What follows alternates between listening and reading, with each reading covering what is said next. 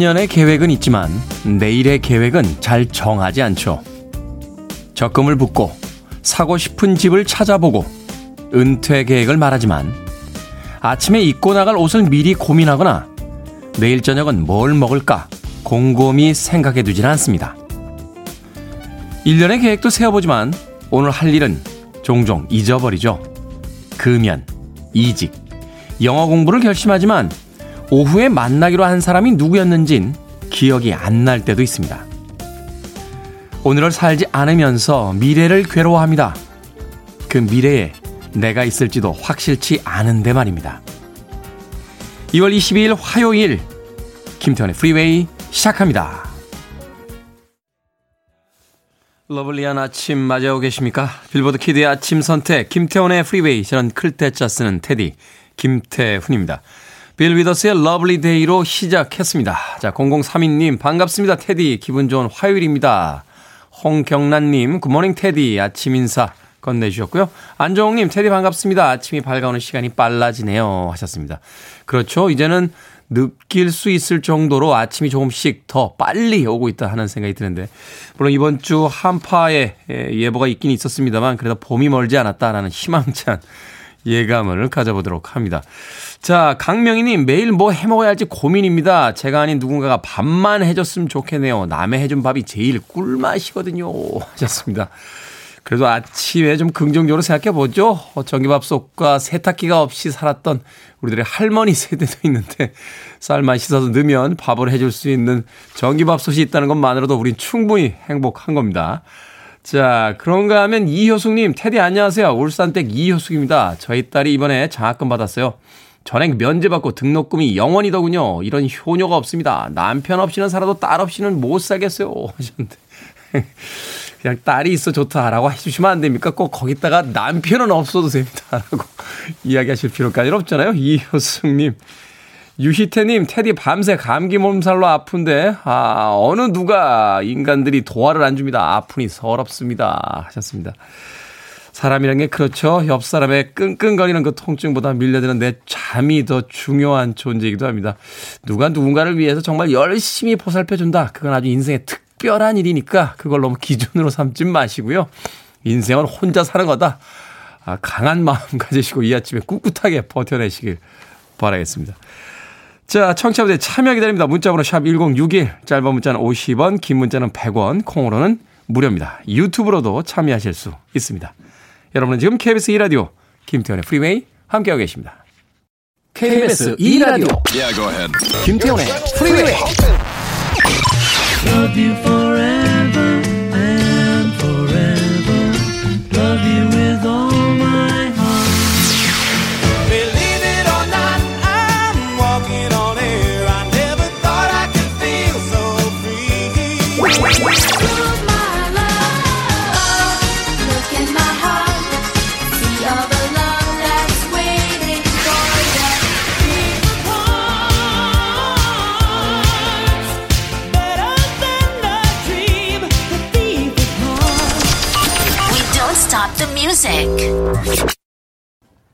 캡틴 앤테니의 Love Will Keep Us Together 듣고 왔습니다.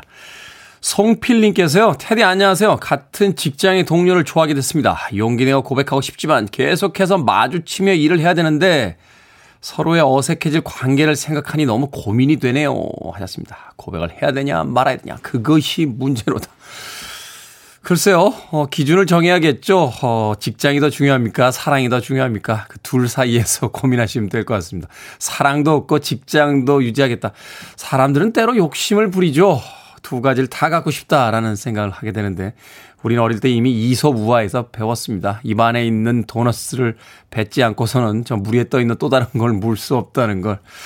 생각해 보시죠. 어, 직장은 절대로 못 잃겠다라고 생각하시면, 그땐 뭐 사랑은 두 번째 순위가 되는 거고요. 직장을 걸고라도 내가 저 사람과 반드시 사랑에 꼴이 내보겠다라고 하면 모험을 한번 해보는 거죠.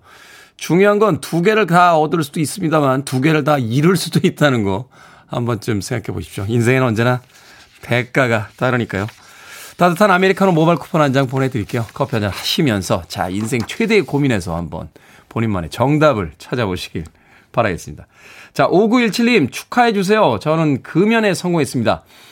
금연한 지 한 달 조금 넘었는데 이쯤 되면 성공했다고 얘기해도 되지 않을까요? 너무 기뻐요, 테디라고 하셨는데. 한 달 금연하셨다고요? 성공이라고요.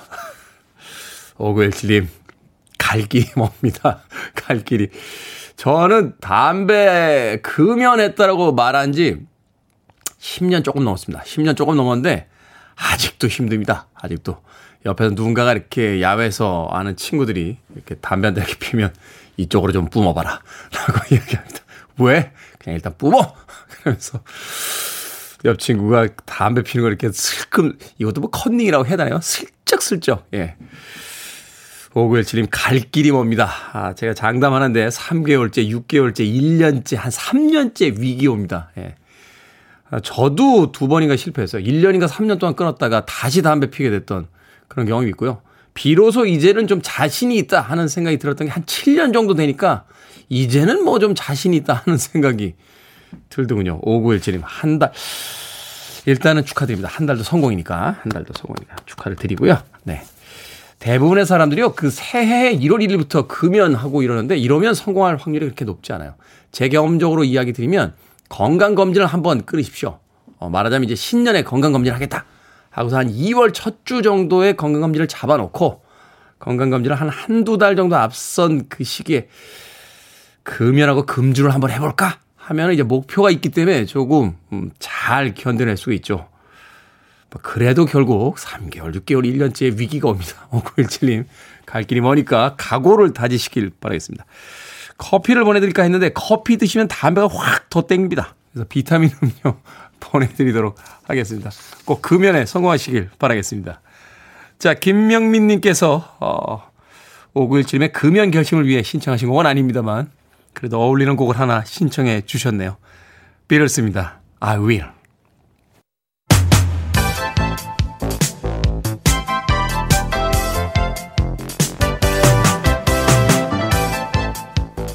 애청자 조금준님께서요, 평론가님 목소리에 귀를 쫑긋하고 집중하고 계시다고 합니다. 이 시간 뉴스 깔끔하게 정리해드립니다. 뉴스 브리핑 캔디 전희연 시사평론가 나오셨습니다. 안녕하세요. 안녕하세요. 기운이 확 납니다. 네. 아, 뉴스를 준비하는 이 시간에 속보가 들어왔다고요? 그렇습니다. 지금 우크라이나 지역에 대한 어떤 우려와 관심이 높아지는 시기인데요. 속보에 네. 따르면 블라디미르 푸틴 러시아 대통령이 우크라이나 동부 지역에 평화유지군 파견. 명칭은 일단 평화유지군인데 어쨌든 러시아군의 파견을 명령한 것으로 전해지고 있습니다. 지금 우크라이나 동부 돈바스 지역 요즘 많이 들어보셨을 겁니다. 이 친러시아 분리주의자들이 이 돈바스 지역을 중심으로 활동을 하고 있는데요. 최근에 이른바 도네츠크 인민공화국 루간스크 인민공화국의 독립을 선포를 했었고 이것을 러시아의 대통령이 선언한 바 있습니다. 이에 따라서 아마 이 같은 조치가 취해진 것으로 전해지는데요. 이른바 서방 국가, 미국을 비롯한 다른 국가들이 어떤 반응을 보일지를 좀 관심이 집중이 되고요. 일단 외신을 통해서 전해진 소식 속보로 전해드립니다. 참, 음, 지구상에서 또 다른 전쟁이 또 벌어지는 게 아닌가 좀 우려가 됩니다.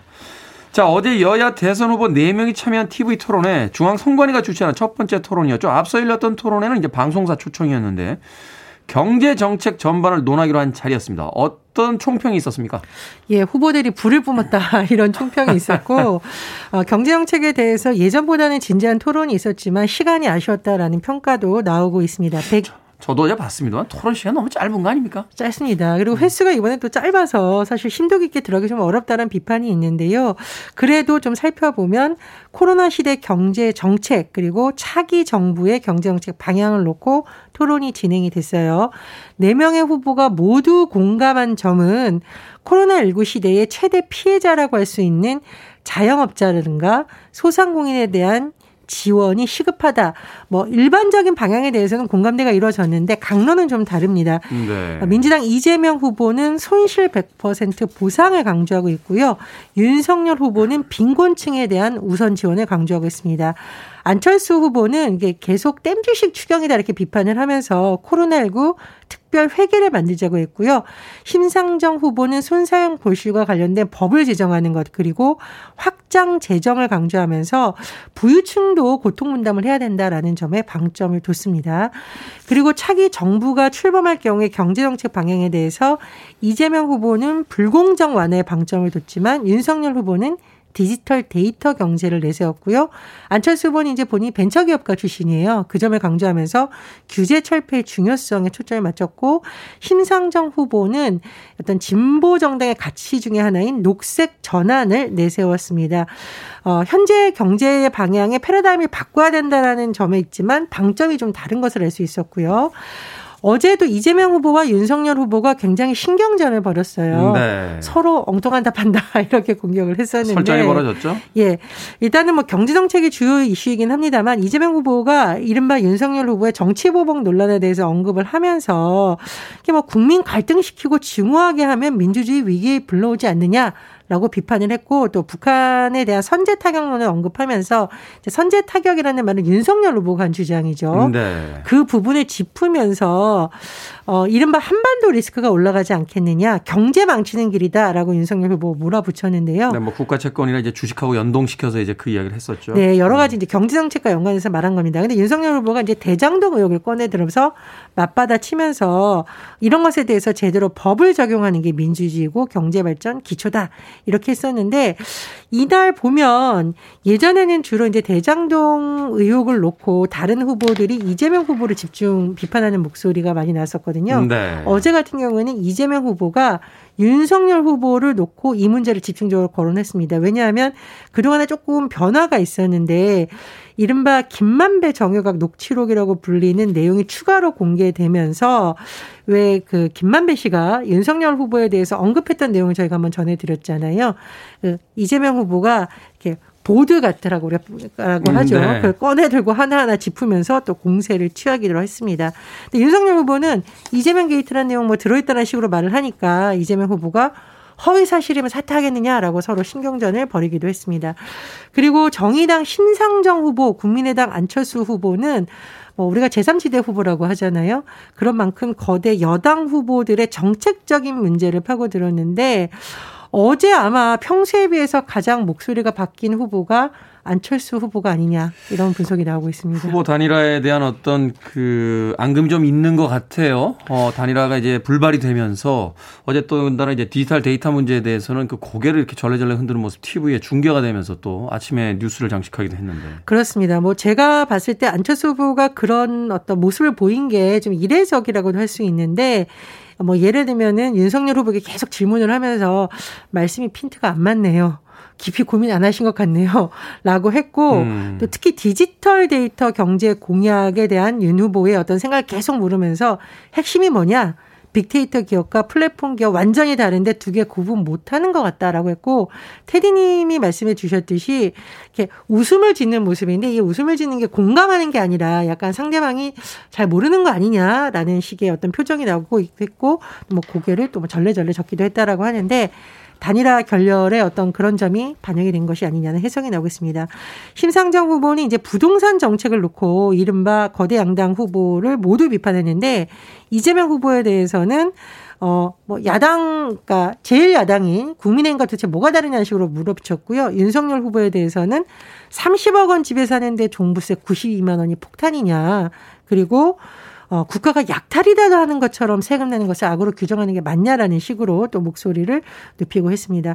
어, 말씀을 드렸듯이 좀 시간과 형식이 제한적이다 보니 좀 아쉬운 면이 많기도 했었는데요. 앞으로의 법정 TV 토론은 25일 정치를 주제로 3월 2일은 사회를 주제로 두 차례 더 열릴 예정입니다. 네, 좀 더 지켜보죠. 추경처리 소식 전해 주시죠. 어제 오후 내는 협상이 이제 난항을 겪는다 하는 뉴스가 계속 됐는데 결국 여야가 합의에 이르렀다고요? 예, 우여곡절 끝에 국회 본회의 어제 추가 경정 예산 통과했습니다. 핵심 내용은요. 330만 명 정도의 소상공인에게 300만 원씩 지급하는 내용입니다. 어, 국회 심사 과정에서 정부가 낸 안보다 3조 원 정도 늘어서 규모는 16조 9천억 원 정도로 여야 합의가 어, 이뤄진 상황이에요. 구체적으로 살펴보면 제가 말씀드렸듯이 방역 지원금 지급이 이제 주 내용인데 업종과 관계없이 지난해 12월 15일 전에 기업에서 매출이 줄었다면 300만 원 정도를 받을 수 있습니다. 그리고 좀 특징이 있는데요. 사실 특수고용자 프리랜서 같은 경우에는 굉장히 요즘 어렵잖아요. 그래서 그렇죠. 2층을 계상으로 최대 100만 원이 지급이 되고 또 법인 택시기사 전세버스 기사에게는 100만 원 우선 주고 이후 예비비로 50만 원을 추가로 주기로 했습니다. 그리고 또 하나 주목할 점이 있는데 이 자가검사 키트 개인이 이제 사서 하는 경우도 많잖아요, 집에서. 이게 금액이 만만치 않더라고요. 맞습니다. 한 4인 가족 정도 되면 한 번 검사할 때마다 이게 거의 10만 원 가까운 돈들이 들더라고요. 근데 취약계층에게는 이것을 지급해야 된다는 주장이 계속 나왔는데 이번에 이 방역 예산에 추경이 들어가 있습니다. 그래서 추가 계층 600만 명 대상으로 자가 검사 키트 제공하는 내용 그리고 지금 코로나19 확진자 격리자들이 생계 위협을 받는 경우도 있잖아요. 특히 비정규직인 경우엔 그러는데 유급 휴가비 지원에 대한 내용이 들어가 있습니다. 어, 지금 그러면 도대체 어떻게 예산을 조달하냐? 여유기금이라든가 예비비를 활용을 하고요. 국채 발행 규모는 기존의 11조 3천억 원을 유지하기로 했습니다. 자, 젊은이들의 자산 관리를 돕기 위해서 정부가 설계한 청년 희망 적금 어제 가입 첫날이었는데 신청이 폭주했습니다. 한 10% 정도의 실질 이자율이라고 하는데 저도 이거 가입하고 싶은데. 저도 가입하고 싶지만 안 됩니까? 청년에게 양보하세요. 그렇죠. 자, 네네네. 가입 대상 연봉 3,600만 원 이하인 만 19세에서 만 34세 사이이고요. 정확히 말하면 이제 은행은 한 6%의 금리를 제공하는데 정부가 여기에 36만 원의 저축 장려금을 최대 지원하면 또 비과세 혜택을 줍니다. 그러면 결과적으로 연 10% 정도의 야. 금리 효과를 볼 수 있는데 테디님 말씀해 주셨듯이 신청자들이 엄청 많이 몰렸다고요. 네. 그래서 일부 은행의 모바일 뱅킹 앱이 뭐 접속이 되지 않을 정도로 폭주했다라고 하는데 좀 문제 제기가 있었어요. 지금 정부가 예산을 잡은 규모 저축 장려금이 456억 원입니다.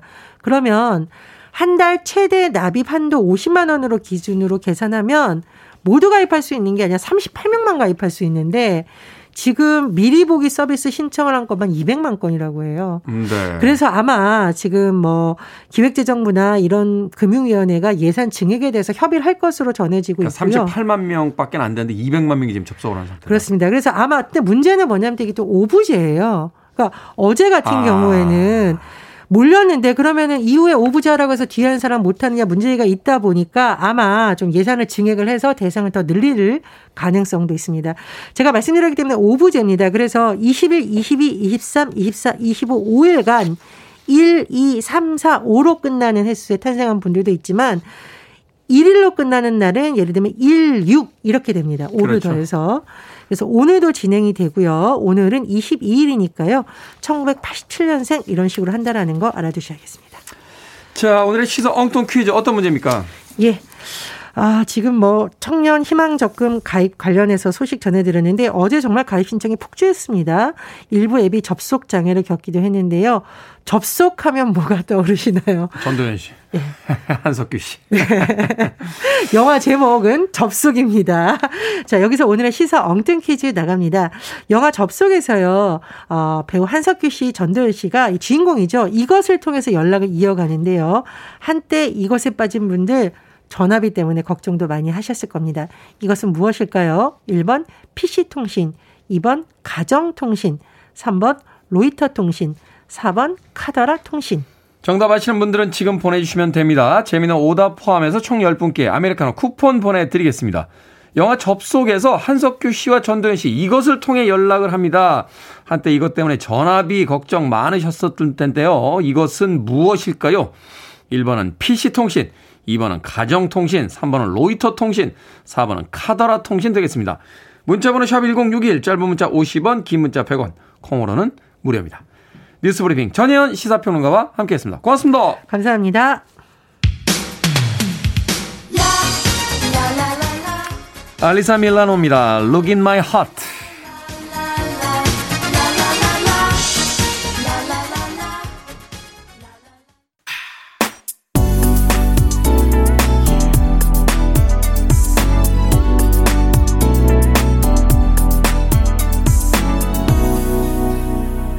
Freeway.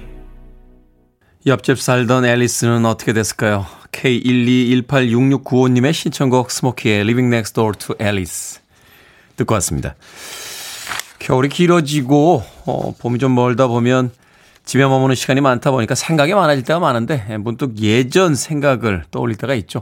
그래서 그런지 몰라도요. 최근에 SNS 보면 예전에 찍었던 사진들 다시 올리시는 분들이 있어요. 뭐 사진 정리하다가 뭐뭐 옛 추억을 뒤지다가 이러면서 막 8년 전, 9년 전 사진.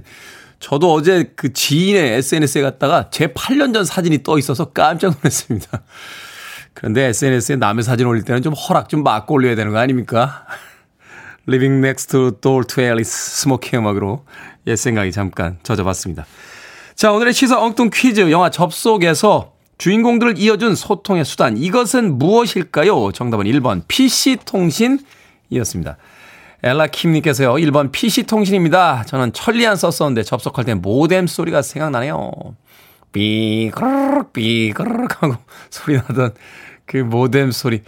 그렇죠. 어, 그 소리가 참 뭐라고 할까요? 새로운 세상을 여는 일종의 신호음 같은 그런 기분이 있었어요. 9627님, PC통신이요. 이거 말고도 친구들하고 콜렉트 콜 하다가 돈 왕창 써서 부모님한테 혼난 기억 있습니다. 하셨습니다. 콜렉트 콜 기억하시는 분들 계십니까? 공중전화나 이런 전화 걸 때 이쪽에 돈이 없으니까 저쪽에다가 받으시겠습니까? 라고 물어보고 저쪽에서 받겠다고 하면 그 전화료를 저쪽에서 부담하던 그 콜렉트 콜도 생각이 납니다. 0501님, 물고기 통신 맞죠? 라고 해주셨고요. 어, K1273195님께서 1번 PC통신입니다. 아, 전화료 많이 나온 다음에 잔소리하는 엄마 몰래 불 끄고 이불 뒤집으시고 했던 기억이 납니다. 하셨습니다. 그러고 보면 시대가 변하고 어, 미디어는 변했습니다만 누군가와 연결되고 싶었던 것은 그때나 지금이나 그렇게 크게 다르지 않다 하는 생각 다시 한번 해보게 되네요. 자, 방금 소개해드린 분들 포함해서요, 모두 10분에게 아메리카노 쿠폰 보내드립니다. 당첨자 명단은 김태훈의 프리웨이 홈페이지에서 확인할 수 있습니다. 콩으로 당첨되신 분들 방송 중에 이름과 아이디 문자 보내주시면 모바일 쿠폰 보내드리겠습니다. 문자 번호는 샵 1061, 짧은 문자는 50원, 긴 문자는 100원입니다. 자, 무도사 배추 또사님의 신청곡입니다. 유리스믹스, Sweet Dreams.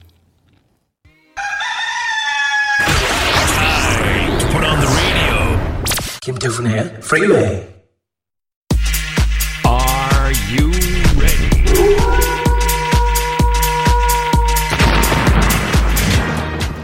신속하게 고민을 해결해드리는 시간, 결정은 해드릴게, 신세계 상담소.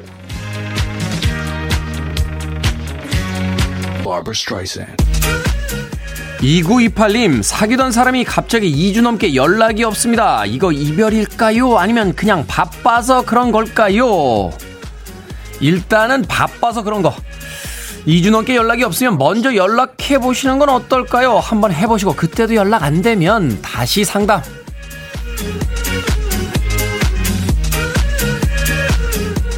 강수민님, 껄끄러운 언니가 도서관에서 함께 공부하자고 합니다. 어쩌죠? 집에서는 공부가 안 되고 도서관에 함께 다니자니 왠지 부담됩니다. 같이 공부할까요? 아니면 혼자 공부할까요? 혼자 공부하세요. 공부도 껄끄러운데 또 껄끄러운 언니랑 공부하는 건 아니잖아요.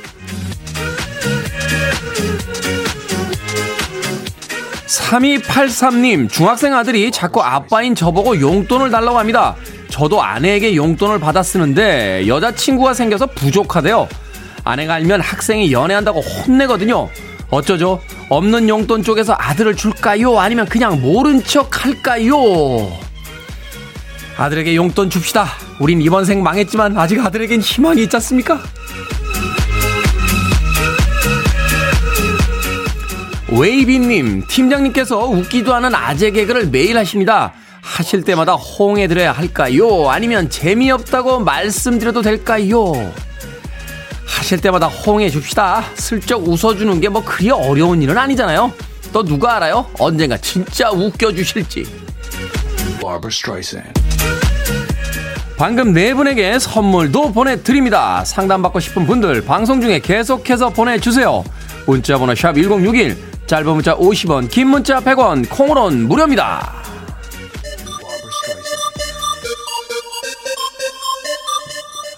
맥스입니다. Get away. You're listening to one of the best radio stations around. You're listening to 김태훈의 Freeway.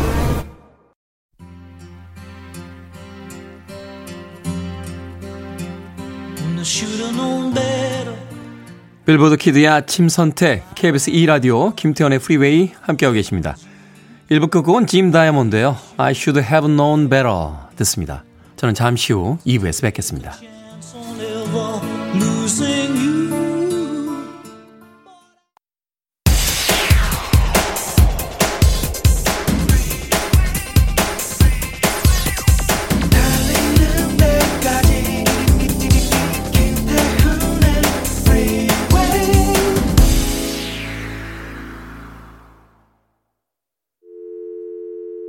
Your arms around me. I need to feel your touch.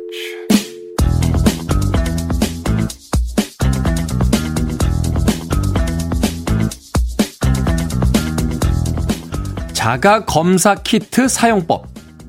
면봉을 양쪽 콧구멍 안쪽에 1.5에서 2cm가량 넣고 10회 정도 둥글게 문지른다.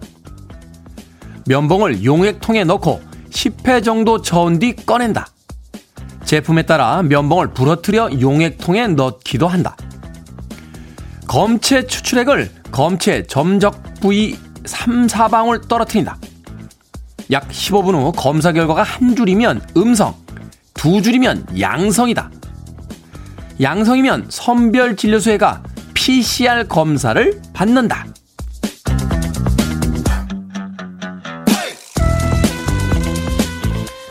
뭐든 읽어주는 남자. 오늘은 자가검사 키트 사용법 읽어드렸습니다. 남이 찔러주는 것도 무서운데 스스로 자기 코를 찔러야 한다니 우리는 잔인한 시대를 살고 있습니다. 그렇다고 검사를 안 할 수도 없고요. 뭔가를 얻고 싶다면 행동해야 한다는 진리를 정말로 엉뚱한 곳에서 생각해 보게 되는 거죠. 그래도 무서운 사람들은 서로가 서로를 찔러줄 수밖에 없을 텐데요. 서로의 코를 찔러줄 수 있는 친구 한 명이 있다면 성공한 인생이다. 이런 이야기가 21세기의 새로운 격언이 돼가고 있는 중입니다. 바비 브라운의 On Our Own 들으셨습니다. 자, 이 곡으로 시작했습니다. 김태훈의 프리웨이 2부 어, 시작했습니다. 앞서 일상의 재발견, 우리의 하루를 꼼꼼하게 들여다보는 시간이었죠. 뭐든 읽어주는 남자. 오늘은 자가검사 키트 사용법 읽어드렸습니다. 최지원님, 어제 읽은 키트 설명서네요. 목이 아파 자가진단 처음 해봤습니다. 전 제가 찌르니까 공포는 덜 했어요. 하셨습니다. 이 자가진단 할 때요, 어,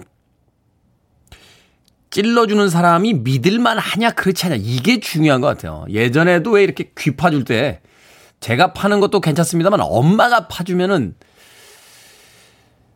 엄마 파주면 아팠어요. 엄마는 믿을 수가 없었습니다. 왜냐면 아프다고 하는 아파라고 하는데도 좀만 참아 좀만 하면서 막 깊게까지 그 기우비게 넣으셔서 파시니까 그래서 막 아팠던 나중에 그래서 제가 여동생이나 남동생한테 예 용돈 주면서 귀좀 봐달라고 했던 적이 있는데 그때는 제가 안심하고 예 귀를 막혔습니다. 왜냐하면 제 말을 들어야만 하는 동생들이었으니까요. 그렇죠. 이 자가진단 키트도 어, 상대가 얼마나 내가 신뢰하는 사람이냐에 따라서 그 공포심은 좀 덜하지 않나 하는 생각이 듭니다. 황진영님, 두 줄이면 축하받으며 산부인과 갔는데 같은 두 줄에 다른 느낌이네요. 라고 하셨고요. 5632님, 코에 면봉 찔러줄 친구가 있는데 성공한 삶을 살았다니 기쁩니다. 라고 하셨습니다. 자, 여러분들 코에 면봉을 찔러줄 친구가 있다면 우리는 정말 성공한 인생을 살고 있는 겁니다. 자, 청취자분들의 참여 기다립니다. 문자번호 샵 1061, 짧은 문자는 50원, 긴 문자는 100원, 콩으로는 무료입니다. 뭐든 읽어주는 남자, 여러분 주변에 의미 있는 문구 보내주시면 저희들이 꼼꼼하게 읽어드릴게요. 홈페이지 게시판, 그리고 어, 앞서 설명해드린 문자번호 샵 1061로 보내주시면 되겠습니다. 자, 김태훈의 프리웨이 2부 함께하고 계십니다. I want it. I need it. I'm desperate for it. Do it. 김태훈의 Freeway. 각각 영화와 드라마의 사운드 트랙, OST 중에서 고른 곡들이었습니다. 크리스토퍼 크로스의 Arthur's Theme, Best That You Can Do는 영화 아서에 수록이 됐던 곡이었고요. 조이 스카버리의 The Greatest American Hero, Believe It or Not. 이 곡은 어, 우리나라에도 사용이 됐던 미국 드라마에 수록이 됐던 주제곡이었습니다. 크리스토퍼 크로스 그리고 조이 스카버리 이 두 곡의 음악 들어봤습니다. 이 영화 드라마 다 봤던 기억이 납니다. 아, 예전엔 참 지금처럼 스마트폰이 없었기 때문인지 또 컴퓨터 게임이 없었기 때문인지 몰라도 영화 음악이 유일한 어떤 그 취미와 아, 그런 여가 시간을 아, 담당하는 것들이었죠. 생각해보면 예전에 고등학교 때요, 어, 겨울방학 이럴 때는 영화를 한 200편 이상 봤던 것 같아요. 하루에 막 3편, 4편씩 보던 그런 기억들인데, 예, 물론 대학은 떨어졌습니다. 아, 그래서 재수했습니다. 그렇게 했는데 언제 그렇게 다시 영화와 아, 이런 어떤 대중문화에 열광하면서 온전히 그것만 하는 시간을 가질 수 있을까 하는 생각을 문득 음악이 나가는 동안 해봤습니다. 크리스토퍼 크로스의 Arthur's Theme, 그리고 조이 스카버리 The Greatest American Hero까지 두 곡의 음악 이어서 들려드렸습니다. 아, 김순희님 유튜브로 들어오셨네요. 테디 안녕하세요. 오늘은 큰아들 대학 졸업이라 연차 빼서 집에서 청취하고 있습니다. 비록 졸업식은 못하지만 같이 가서 간단한 사진 한 장 찍고 오려고요. 새롭게 시작하는 공부 열심히 마무리 잘해서 앞으로 살아가는 날에 단단한 디딤돌이 되길 응원합니다. 박준현 화이팅이라고 또 큰아들의 대학 졸업 축하해 주셨습니다. 그러네요. 이 코로나가 참 많은 것들을 바꿔놨는데 힘들게 한 공부 그 당사자뿐만이겠습니까? 뒷바라지 해준 그 부모님들 그 졸업식장에 가서 같이 졸업을 축하하며 서로를 격려하는 그런 자리가 아, 없다는 게 조금 씁쓸하게 느껴지네요. 그래도 세상은 변해가고 그 변화에 빨리 적응하면서 또 다른 어떤 변화 속에서의 문화를 만들어 가야겠죠. 2901님, 새싹 아닙니다. 1년 넘게 매일 듣고 있는데 한 번도 안 읽어주셨어요. 하셨습니다. 2901님, 제가 한 번도 안 읽어드렸나요? 죄송합니다. 아, 사과의 말씀으로 따뜻한 아메리카노 모바일 쿠폰 한 장 보내드립니다. 커피 드시고 화 푸십시오. 자, K123179251님. 남편이랑 사내 커플이었고요. 지금은 서로 다른 길을 가고 있어요. 근데 다시 기회가 생겼는데 부부가 한 직장에 다니는 거 테디는 어떻게 생각합니까? 무척이나 어렵네요.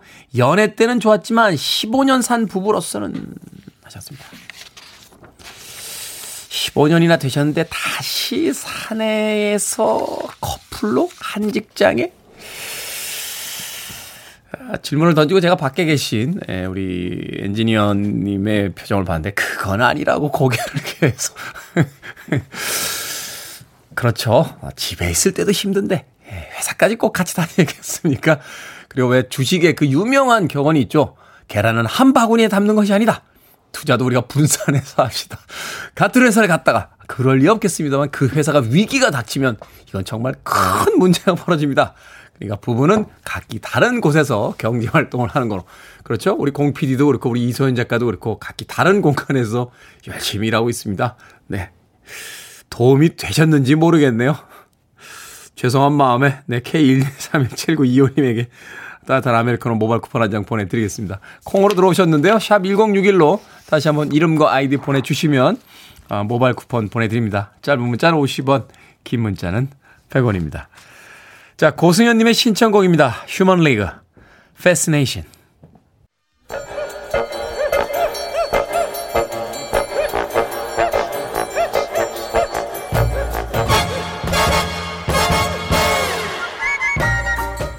온라인 세상 속 촌철살인 해학과 위트가 돋보이는 댓글들을 골라봤습니다.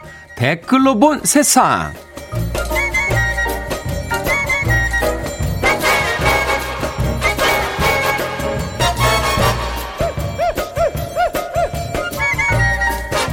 첫 번째 댓글로 본 세상. 지난 19일 복권 추첨에서 1등 당첨금의 5배를 수령할 사람이 등장했습니다. 수동으로 숫자를 적고 동일한 번호로 다섯 장의 복권을 산 건데요. 당첨을 확인한 후 인터넷에 인증 사진까지 올렸다는군요. 행운의 당첨자는 세금을 제외하고도 60억 이상의 당첨금을 수령할 거라고 합니다. 여기에 달린 댓글들입니다. 동글동글 동글이님. 이게 진짜라면 이 사람은 전생에 나라를 다섯 번 구한 사람입니다. 조이님. 시간여행자가 있다는 게 증명이 됐군요. 서로 다른 숫자로 다섯 배의 확률을 가져갈 거냐? 같은 숫자로 당첨이 되면 다섯 배의 상금을 받을 거냐? 그것이 문제군요.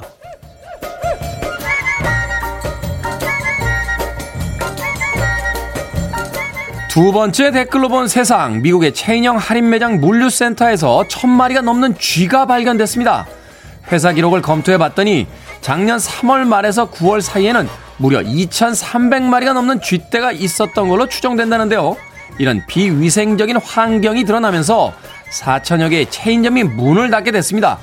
여기에 달린 댓글들입니다. 러브님, 저 정도면 쥐들이 사는 동네에 인간들이 침입한 거 아닌가요?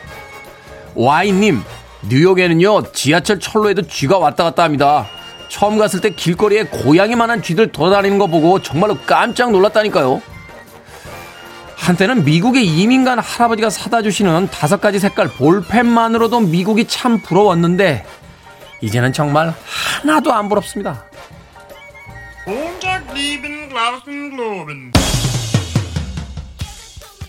오퍼스프링입니다. Pretty Fly.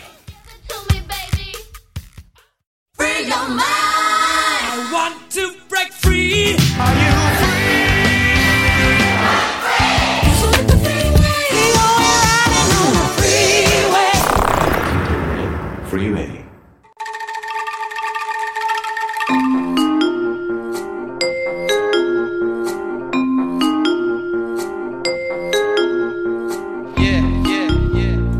김태훈의 프리웨이 현대사의 굵직한 사건을 파헤쳐봅니다. time slip hidden 뉴스 fact checker 뉴스톱 김준일 대표 나오셨습니다. 안녕하세요. 안녕하세요. 다이나믹한 한국 현대사에 참 많은 범죄자들이 출몰을 했고 그 범죄자들을 통해서 또 그 시대를 우리가 읽어내기도 했었는데 그 중에서 20세기에 가장 인상적인 범죄자라고 한다면 소위 대도라고 불렸던 조세형 씨를 빼놓을 수는 없을 것 같아요. 80대 초반이었죠. 이 조세영 씨. 사회면에 그 절도범 조세영에 대한 기사가 이제 등장을 하면서 대도라는 별명을 얻기까지 과정을 좀 여쭤보도록 하겠습니다. 먼저 조세영 씨 어떤 인물이었습니까?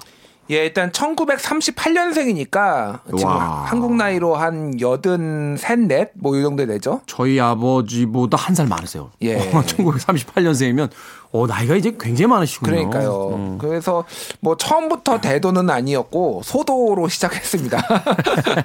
사실 그래서 이 명칭도 사실 좀 쓰긴 그런데. 그러니까 예, 네. 뭐 이게 어, 웃을 일은 아닌데 좀 네. 약간 뭐 재밌게 지금 말씀을 드렸는데요. 고아 출신이었어요. 그래서 음. 너무 이때가 뭐 생각하시면 아시겠지만 너무너무 힘들었을 때잖아요. 이때가 38년 뭐 이때면 해방 전 직전 막 이때잖아요. 그렇죠. 그리고 또 네. 그 이후에 이제 6.25 전란 그 생기고 이러니까 예. 아, 쉽지 않죠. 어. 다섯 살 때부터 어, 흠, 뭐, 도둑질을 시작했다고 합니다. 남의 깡통을 들고 밥을 얻어 먹으러 갔다가 은수저를 훔친 것이 첫 도둑질이었다고 해요. 출발은 거의 장발장인데. 거의 장발장이에요. 그래서, 예. 어, 먹고 살기 위해 16살 무렵부터 본격적인 도둑질을 시작을 했고, 한 20차례 교도소를 들락날락, 어, 했습니다. 아이고야. 그러니까 뭐 이때부터 보면 굉장히 잡범이었죠. 어떻게 보면은 그러니까. 예, 근데 그렇죠. 생계형이라고. 생계형. 예. 소위 이야기해서 가판에 있던 사과 하나만 훔쳐서 도망가다가 또 잡히면 그것도 역시 절도가 이제 형성이 되는 거니까. 음. 그렇죠. 그런 어떤 자잘한 범죄들을 통해서 이미 뭐 여러 번 그 전과를 가지고 있었던 인물이었다. 그런데 80년대 초에 뭐 대도다, 뭐 의적이다 이런 소문이 퍼지기 시작했습니다. 그 소문이 이제 근간이 된 것이 부잣집만 턴다. 뭐 이런 거였거든요. 네. 사실 80년대 이제 경제가 굉장히 발전하기 시작하면서 그 뭐라고 할까요? 뭐 이렇게 과잉 소비 이런 것들이 막 사회 문제가 되던 그런 시기였기 때문에 더 이런 뉴스가 인상적이지 않았나 하는 생각이 드는데 어땠습니까? 실제로 부잣집만 털었습니까? 그렇지 않고요. 이제 법원 판결문을 보면은 네. 이제 뭐 70년대에도 이제 많이 이제 훔쳤는데 예를 들면은 74년에 평범한 가정집에 들어가 가지고 녹음기 훔치고 그래서 5만 4천 원어치 뭐 이런 거 금품을 야. 훔쳤다. 75년에는 다이아몬드 반지 등 105만 원 상당 훔치니까 뭐 엄청나게 부잣집이 아니라 일반 가정집도 들어가서 훔치고 근데 그 중에서 좀 잘 사는 집 그러니까 잘 사는 집에 더 뭐 돈이 많을 테니까 당 연, 하겠죠 도둑 예. 입장에서 같은 기회인데 가난한 집 들어가는 것보다 부잣집 들어가는 게 더 훔칠 게 많은 거 아닌가요? 예. 그러니까 이렇게 해서 점점 점점 이제 부잣집 쪽으로 많이 옮겨갔다라는 건데 이제 가장 이제 결정적이었던 게 83년에 벌어지는데 이 5.75 캐럿의 물방울 다이아몬드 이거를 훔쳤다는 거예요. 5.75 캐럿이요? 예, 예. 우와. 그러니까 이게 뭐 크죠, 하여간. 음. 근데 이게 50 시절 고위층 인사의 다이아몬드였다라는 거니까 권력자의 어 금품을 훔쳤는데 이 권력자는 그러면 이게 온전하게 이거를 샀겠느냐. 그러니까 뭔가 검은 돈으로 산 거 아니냐. 그러니까 뭔가 어. 의적, 도, 대도 뭐 요런 이미지가 이제 이, 이때 형성이 된 거죠. 그러니까. 아, 그러니까 뉴스가 좋아하는 건 이런 거잖아요. 그렇죠. 그러니까 50 시대의 실세였는데 집에서 시가 얼마짜리 음. 5.75캐럿짜리 물방울 다이아가 나왔습니다. 이러면 음. 막 뉴스에서 그 얘기를 주로 보도를 하게 되니까 이걸 가지고 이제 대중적 이미지가 어떻게 만들어지게 되는 거군요. 그러니까 이게 참뭐 서사를 조- 만들기 좋아하는 거죠 사람들이. 음. 그래서 옛날에 그 기억하실지 모르겠는데 인간 시장의 장총찬. 장천찬 근데 거기에 보면은 항상 부잣집 털잖아요. 다니면서. 도둑인데 사실 말도 안 되는 건데. 약간 근데 이제 카탈시스를 사람들이 느끼는 거예요. 음, 야, 저 음. 나쁜 놈들이고 분명히 부를 부정하게 축제했을 거야. 이런 이미지가 있다 보니까 그런 도둑을 전부 다 미화되는 경향이 있었는데 이 조세영 씨도 마찬가지였던 거죠. 그게 소위 이제 자경단 신화잖아요. 예. 법과 어, 공권력이 제대로 작동하지 않을 때 이제 스스로를 보호하고 또 약자를 보호하는 법 바깥에서의 어떤 그 힘들 이제 이런 걸 이제 꿈꾸던 시절이니까 음. 네. 그만큼 그 시대가 법이나 이 권력이 공정하거나 공평하지 않았다 이런 걸 또 의미하는 게 아닌가 하는 또 생각이 드는데 자 상류층의 집을 이렇게 골라서 도둑질을 했다 어찌됐건 뭐 이런 이야기가 있으면 당장에 이제 내려오는 게 당장 잡아들여! 라고 해서 경찰들이 다른 사건 다 제쳐두고 잡으려고 했을 텐데 언제 검거가 됐고 또 이후에 어떻게 됐습니까? 예. 그래서 이제 70년대부터 이미 이제 조세영이 약간 유명해지기 시작한 거죠. 잘 안 잡혔어요. 음. 그래서 이제 82년 11월에 예, 수개월간에 걸친 경찰의 추적으로 이제 조세영을 이제 잡게 됐습니다. 네. 그래서 어 1심에서 절도 혐의로 무기징역을 선고받았습니다. 그래서 제가 이걸 이야. 조금 야 이건 약간 보복성 아닌가 이 생각도 들어요. 그러니까 절도로 무기징역 받기 쉽지 않지 않습니까? 아니 뭐 장발장이 빵 훔쳐가지고 뭐 10년형인가 뭐 받고 탈옥하다가 뭐 몇십 년 산 거는 알겠는데 네. 무기징역은 일단 처음 살인이 아니고 상해나. 음, 네. 그래서 1983년 서울 형사지법에서 어, 항소심 공판을 받고 구치소로 돌아가기 직전에 수갑을 찬 채로 구치감 환풍기를 뜯고 탈출을 합니다. 음. 그러니까 담을 넘어서 병원을 통해 시내로 잠입을 하고요. 그래서 이 이제 조세영의 입장은 아니 훔친 거 가지고 무기징역은 너무한 거 아니야? 뭐 이건, 이런 이건 네, 뭐, 어, 좀 억울했을 수 있을 것 같아요. 그러니까 그런다고 탈옥을 하는 게 정당화되지는 않지만은 음. 어쨌든 야 좀 저렇게 제가 생각해도 좀 심하다라는 생각이 들어요. 네. 어쨌든 5박 6일 후에 검거가 됐습니다. 근데 이때 시민들의 아침 인사가 조세영 잡혔어 하고 할 정도로 뭐 전 국민의 이제 관심을 받은 거죠. 음. 관심이. 근데 그것도 대단하네요. 이 탈옥도 탈옥이지만 수갑을 찬 채로 5박 6일 동안 도피를 한다는 것도. 그러니까요. 네. 5박 6일 동안 보통 수갑을 풀던데 풀지를 못. 예. 탈주 6일째 장충동에서 경찰관이 쏜 총에 맞았다고 합니다. 네. 그래서 이제 이날 오전에 한 시민이 길거리에서 조세영을 발견하고 파출소에 신고를 하고 추격을 했는데 그 집에 이제 숨어 들어간 조세영을 포위를 했, 했습니다. 근데 그때 조세영이 뭐 인질로 아들을 잡고 그리고 드라이버나 이런 걸로 완강히 버텼다. 그래서 권- 경찰은 총을 쐈다. 뭐 이런 얘기를 하고 있습니다. 음. 그래서 어쨌든 뭐 이 상황을 보면은 어 조세영은 억울했다. 억울한 거는 억울하게 느낀 거는 맞는 것 같습니다. 예. 음, 그렇군요. 자, 이렇게 해서 재검거가 된 뒤에 그럼 조세영 씨가 무기징역을 살았으면 저희들의 기억에 이후에 사라졌을 텐데 그렇진 않잖아요. 예. 재검거되고 한 달 뒤 재판에서 징역 10년 그리고 보호감호 10년을 선고받았습니다. 그러니까, 그러니까 그리고 83년 항소심 재판부에서는 더 무겁게 선고가 나와서 징역 15년으로 5년이 늘었고요. 보호감호가 10년이 됐어요. 그럼 실질적인 25년형이잖아요. 예, 예. 오. 그러니까 뭐 어떻게 보면은 이제 뭐 인생 끝났다 이렇게 볼 수가 이때 왜냐하면 30대가 넘었으니까 사실상 이제 거의 인생 끝났다라고 이제 보이면 될 것 같은데 그래서 징역을 살면서 일단은 종교에 귀의를 했고요 보호감호 조치 같은 경우에는 추후에 없어집니다 이게 그렇죠. 이거 이중 이중 이중 처, 처벌이다. 처 벌이다 그래서 위법하다 그래서 이제 보호감호 자체는 없어지니까 1998년에 이제 출소를 하게 됩니다. 그렇군요. 그렇게 해서 20세기를 거의 그 교도소에서 다 보낸 뒤에 98년에 출소를 하게 됩니다. 음악하고 듣고 와서 과연 그의 범죄 행각이 이후로는 어, 정말로 멈추게 되는지 예, 다시 한번 이야기 나눠보도록 하겠습니다. 멜리사 맨체스터의 예, 음악 골랐습니다. 뭐 당시에 그가 훔친 것이 사람들의 마음이었다 뭐 이런 음, 이야기도 있었죠. Thief of Hearts 듣습니다. 멜리사 맨체스터의 Thief of Hearts 듣고 왔습니다.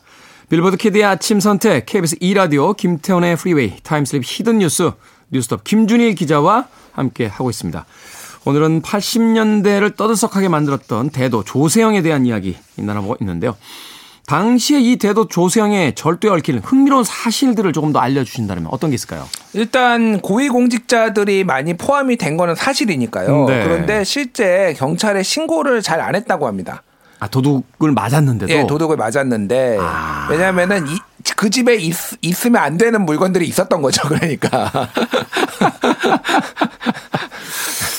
그래서 이게, 이게 한두 번 이제 반복이 되다 보면 이게 어떤 선이라기보다는 음. 조세영 입장에서도 어, 이거 봐. 신고를 안 하는데? 하면서 오히려 그게 학습 효과가 생겼을 수도 있잖아요. 그러니까요. 어. 그래서 이제 나중에 경찰이 사건을 발표를 했는데 이 피해자들을 쭉 나올 거 아닙니까? 옛날에는 그리고 이런 거 하면은 다 발- 공개했거든요. 인권에 대한 보호 이런 게 별로 이런 게 없어서. 없었죠. 그래서 막 나이, 막 이름, 막 이런 거 다 공개했는데 피해자 직업을 대부분 무직이라고 고위공직자인데 아니면은 피해 그 고위공직자의 아내, 배우자 이름을 거기다가 넣는다든지 아. 그래서 누군지를 모르게 뭐 하려고 하는 그런 얘기들 이 있고요. 그리고 이제 실제 그래서 조세영이 많이 시민들의 도움을 받았다고 합니다. 음. 불신 검문에 대비해서 가짜 주민등록증 들고 다녔는데 네. 나중에 확인해 보니까 동사무소 직원 두 명이 허위로 발급해 줬대요 이거를 걸리지 말라고. 거의 홍길동이죠 그러니까 거의. 예. 이야, 참. 정말 의적이라고 볼 수 있는 겁니까? 조세영 씨? 일단 본인이 재판 받으면서 5원칙 절도 5원칙을 발, 발표를 했습니다. 절도의 5원칙이요? 예. 외국인 집은 털지 않는다. 나라 망신 시키지 않기 위해. 예.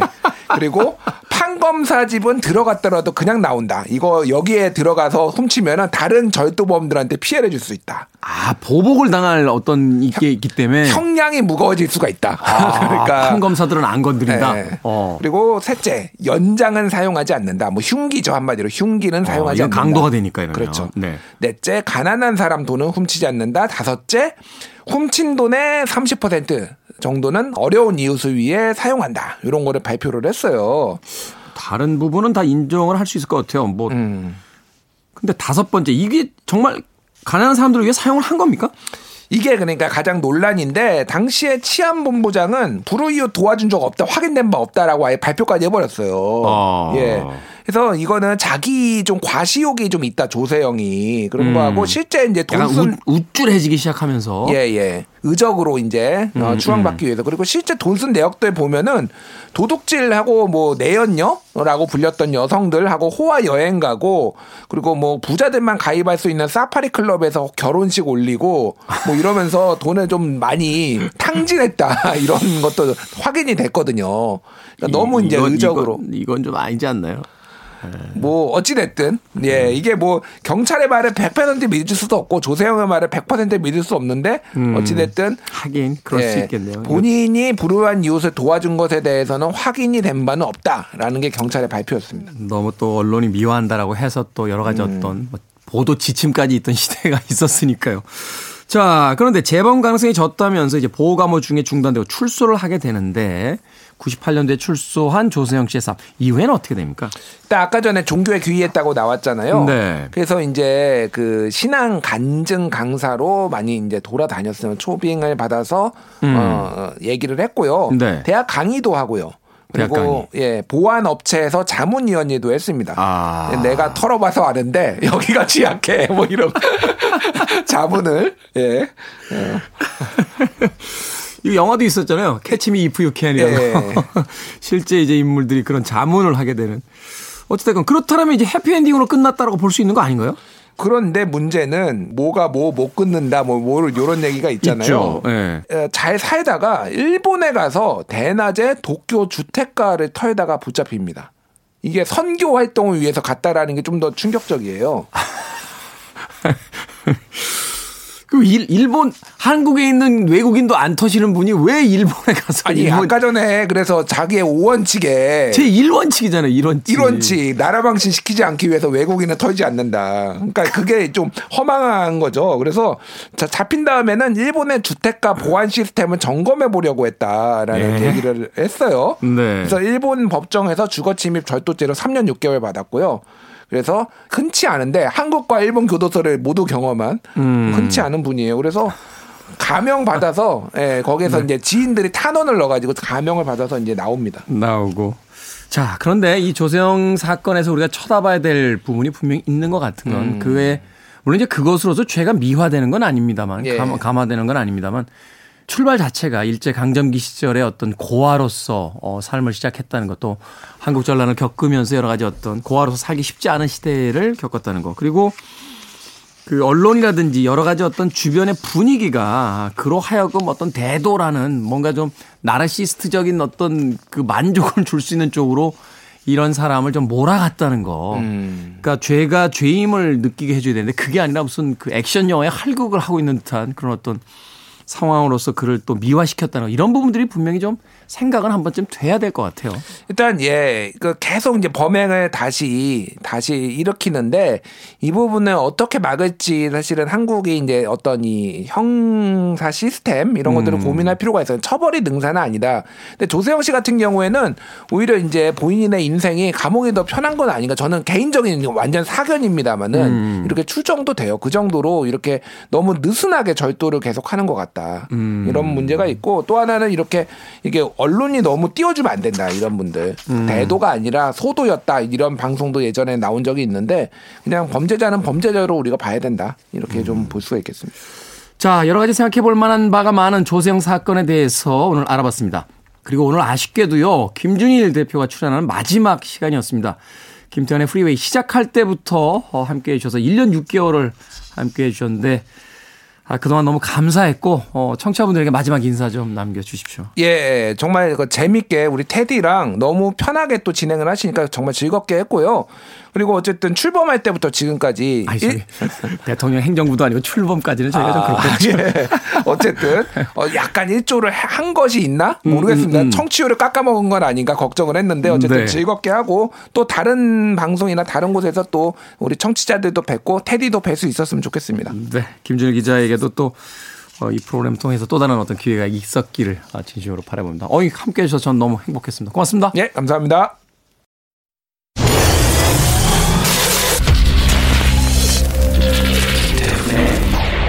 Freeway.